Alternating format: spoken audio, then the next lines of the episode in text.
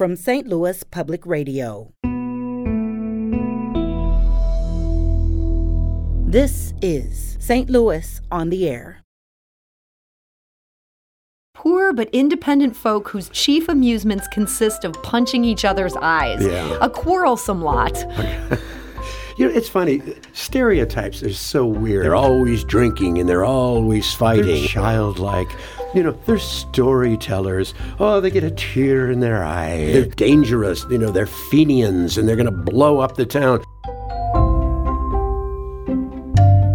He went over there and massacred like almost half the island. I mean, just massacred them with his troops. He told his troops that the Irish had tails.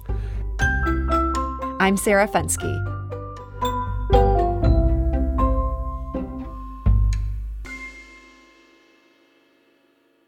The first wave of Irish immigrants arrived in St. Louis at the beginning of the 19th century, and within just a few decades, they'd made a major impact.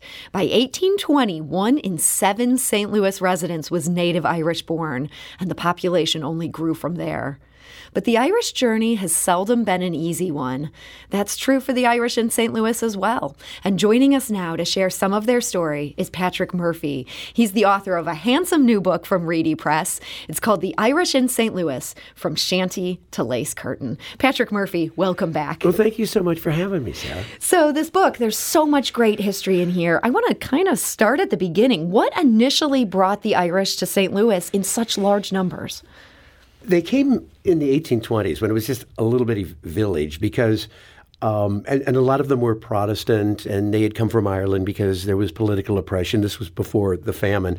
And they liked St. Louis because it was mostly French and the French didn't like the English either. So, and it was Catholic.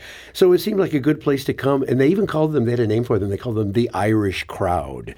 And they started businesses and they did really well and they mixed well with the French and, and the Americans and everything was going well. But then the big wave came in the 1840s, mm-hmm. and that was totally different. It was almost exclusively Catholic, which back then was like a threat to real American religion, which wasn't Catholic. And uh, St. Louis had just never seen poverty on the scale of these starving people who were coming by the thousands to St. Louis come either up through New Orleans or you know across the rivers from from the east, landed on the on the riverfront, and like, what are you going to do with them? And although we romanticize our Irish ancestors, I think if we were to see them, we might be a little bit surprised. They were a bedraggled lot. Bedraggled. I mean, and, and starving. Yeah, uh, they were arrived, fleeing the Great Potato Famine. Yeah, and most of them, most of them came from the countryside. Many of them came came from County Kerry, which is why Kerry Patch became the big slum in North North St. Louis, and they weren't really qualified to do much of anything. And in Ireland, they were forbidden to own businesses and forbidden to do much of anything except starve. I mean, this was a very oppressed people. And so when they came over here, as you say, they were very poor. They didn't really have those kind of job skills yeah. as the previous wave, which was a more Protestant, more affluent kind of Irish. Yeah. When these Irish showed up, you said a lot of them settled in Kerry Patch. This was a, a neighborhood that no longer exists. My family, I always heard Kerry Patch stories because my family came from Kerry Patch, and my grandfather and, and, and, uncles talked about Kerry Patch. It was a really rough place. It was owned initially in the 1840s by the Mullanphy family. And of course, you know, they were Irish and they, they let them squat there and build shacks. This and, was some altruism. The Mullanphys were not so bad off. No, they were. He was he was like St. Louis's first millionaire, Irish millionaire, certainly. And people kind of squatted there and built shacks, and then they replaced them with uh, other slum dwellings. and, and it was like a number of neighborhoods all linked together by gangs and crime and poverty. And it was a really awful place, but it had a great feel to it. You know, at least everybody was there was a lot of solidarity there. You had a great quote um, in your book here. This comes from an 1878 St. Louis City Guide. It said Kerry Patch residents were a quote poor but independent folk whose chief amusements consist of punching each other's eyes. Yeah. A quarrelsome lot. you know, it's funny. Stereotypes are so weird because because they're either negative stereotypes, like they're always drinking and they're always fighting, and there's that negative, they're dangerous, you know, they're Fenians and they're going to blow up the town. And then the other one is almost the exact opposite. They're childlike, you know, they're storytellers. Oh, they get a tear in their eye at the, you know, drop of a hat. Uh-huh. And so you, and in fact, there were depictions uh, in in newspapers back then. They depicted them as like monkeys like with monkey features. Yeah, I mean, you, you get into this in this book that there was an argument that the Irish were not white. Yeah. Yeah. I mean, all the racial prejudice that was faced by people today who are considered not white, this was this was put on the Irish as well. Well, there was this pseudoscience back then in the 19th century you know, to some degrees, this kind of thinking even exists today. And there are a lot of parallels between the immigrant stories then and, and now. But there was the good scientists of the day, at least some of them, thought there was a scale of whiteness. At the very top, there was the Teutonic and Anglo Saxon. Basically, your Brits. Yes, yeah. And white America had already kind of decided that the worst thing you could be in America was a person of color. Mm-hmm. And then there was the in between. And the Irish they kind of looked white, and they were technically white, if you if you can imagine such a concept. Yeah. But there was like an asterisk. They were they were sort of a, a subspecies of white people. It's just so weird. It's almost impossible to get your head around now. Yeah. But that justifies you then for not treating back back in Ireland, Oliver Cromwell, back in the 1600s he went over there and massacred like almost half the island. I mean, just mm-hmm. massacred them with his troops. He told his troops that the Irish had tails. And they believed this? I mean, they, they couldn't check and see there's no tails here. But oh, well, imagine yeah. a group of people believing absurd things yeah. about another people. is true. I mean, I'm I'm judging them. It's shocking, yet, Sarah. Shocking. Yeah. yeah. Well, so for the Irish in St. Louis, this played out in some very violent ways. You get in in this book. You get into the history of the 1850s. Yeah. Seems like was a really tough time for the Irish here. There was this big wave that had come over and was still coming over due to the potato famine over there. How did that then play out in St. Louis in, in ways I think that would shock many people today? They were blamed for everything. They were blamed for the 1849 fire. They were blamed for the 1849 cholera epidemic. 1849 was a bad year to bad the. Irish, and they had these little neighborhoods on on the near north side, and and they were Catholic, and that was weird. I mean, it was papist. It was like uh, another country, another uh, allegiance. And of course, they, they were poor, not particularly attractive at the time to a lot of people. By the standards of the day, uh, of the, I want to clarify. Of, of the yes. day, yeah. Well, I mean, we're very attractive now, don't you think? That's yes, right. I course. would certainly and, stipulate and charming, to that. And charming. Murphy. Yes, yes. yes. Um, and there was this nativist know nothing movement. I mean, we might it was like the white supremacist right wing movement of the mid 19th century, mm-hmm. and it got to the point where they the the know nothings organized uh, militarized attacks on neighbor on, on neighborhoods in the 1850s they burned down. oh, and then they accused them of voter fraud. Okay. Boy, this all yeah, does sound a little familiar. Fraud. And and uh, they they brought cannons in. They set they set businesses on fire. They set blocks on fire. And, they killed a bunch of people. Yeah, and the Hibernians, which are kind of a nice club today, uh, they started out in St. Louis and other places as actually a militia group to defend Irish neighborhoods. And in 1854, there was a riot that was so bad it extended from the riverfront all the way to where the convention center is now. Wow. And they were fighting from rooftops and in the streets. You know, something that I think also bears noting when we look at that era and what was going on, a lot of us in the journalism industry, we look at Elijah Lovejoy as a hero. This was a guy who was, he was in favor of abolition, which was a great cause to be behind. He was a journalist who was killed for writing things that, that were in favor of abolition, makes him a martyr he was drumming up this anti-Catholic, anti- anti-Irish hatred, doing it from St. Louis and then from Alton. Absolutely. I was really surprised because I thought Elijah Lovejoy, too, was one of these good guys and he died. He was a martyr. He was for freeing the slaves and, and all of that. I mean, how can you argue against that?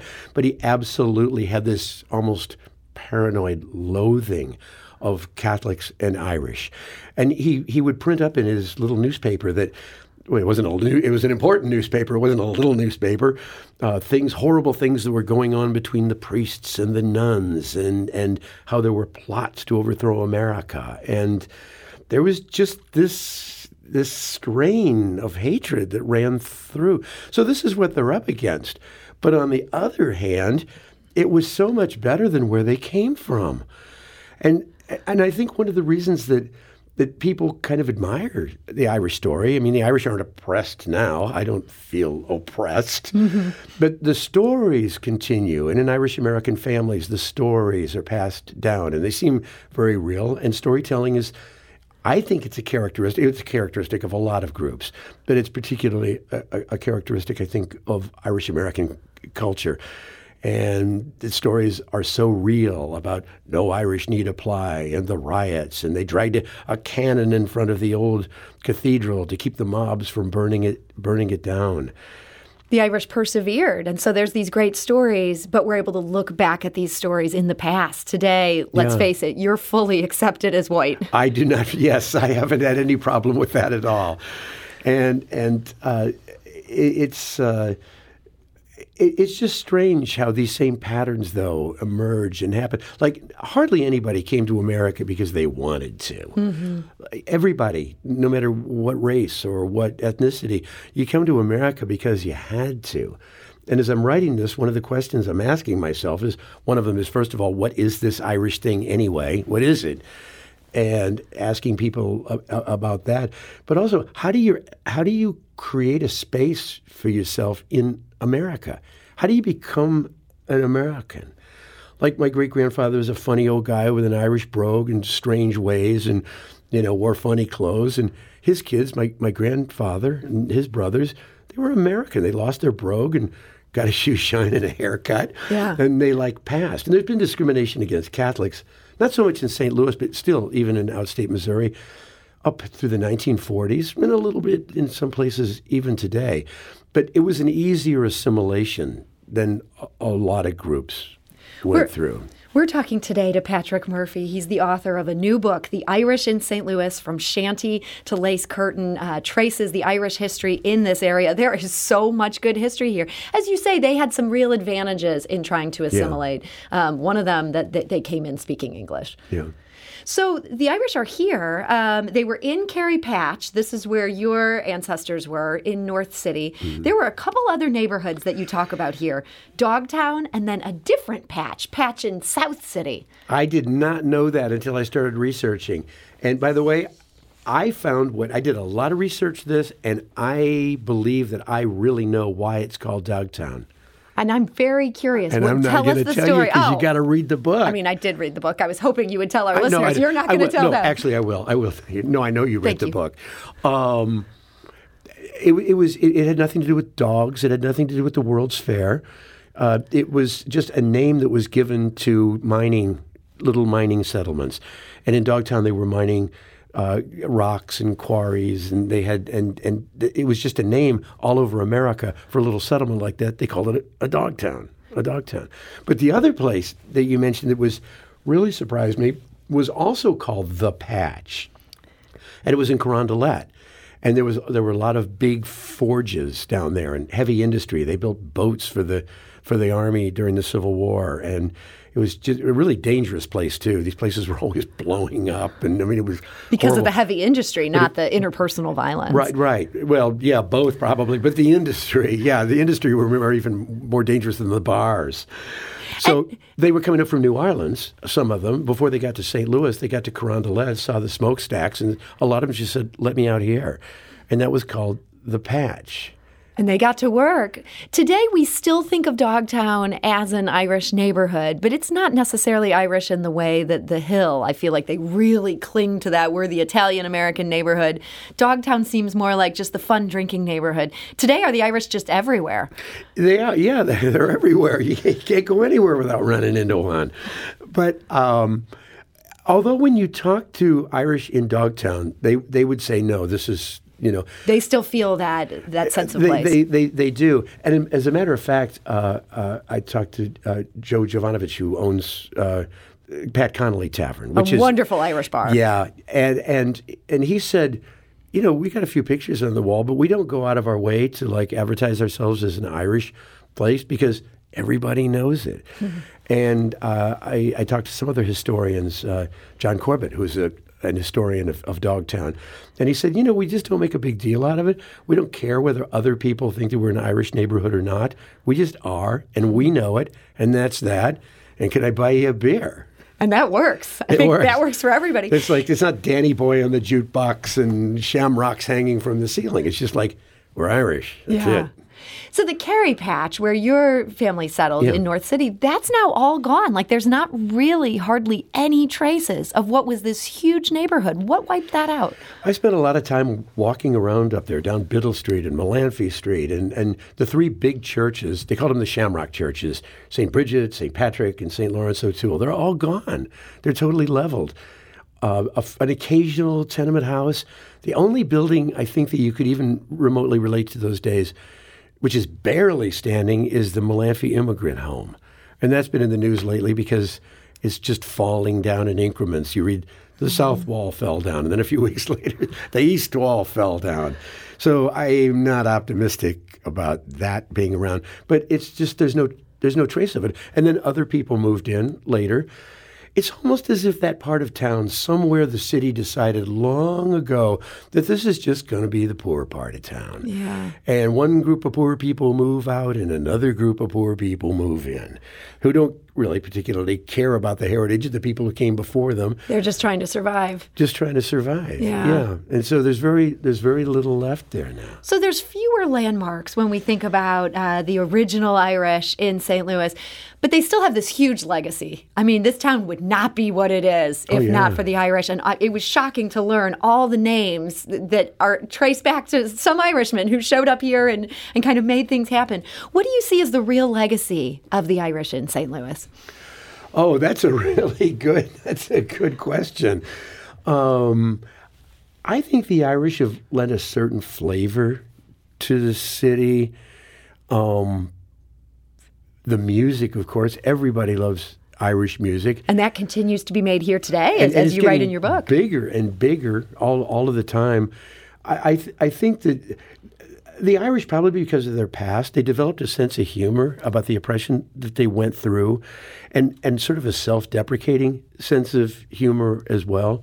There are all these great lines in the book, too, about one of my favorite is one, one writer, she wrote, Being Irish is like having a job you never applied for.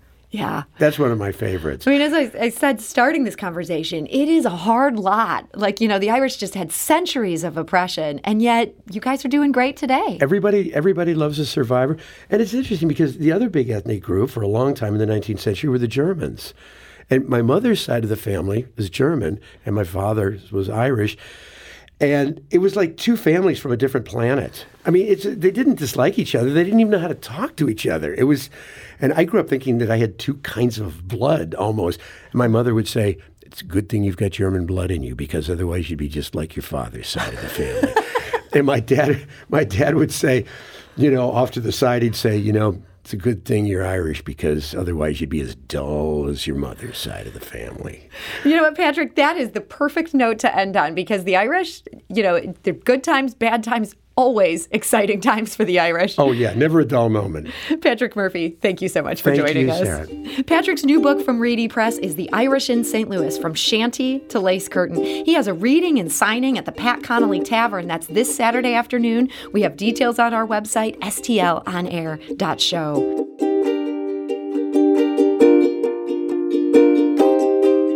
This episode was produced by Sarah Fenske, with audio engineering by Alex Heuer. It was mixed and edited by Aaron Doerr, with production assistance by Lily Halloran. St. Louis on the Air is a production of St. Louis Public Radio. Understanding starts here. Do you find yourself regularly listening to episodes of St. Louis on the Air? Suggest us to a friend you think might enjoy our conversations.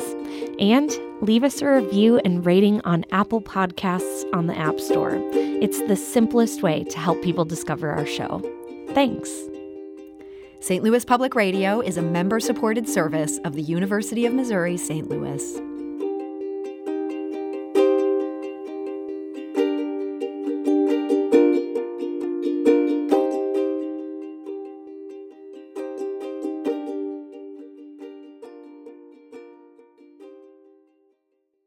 Support comes from the Missouri Forest Products Association, providing more than 41,000 jobs in the production of wood pallets, railroad ties, white oak barrels, hardwood floors, and more. Details at choosewood.com.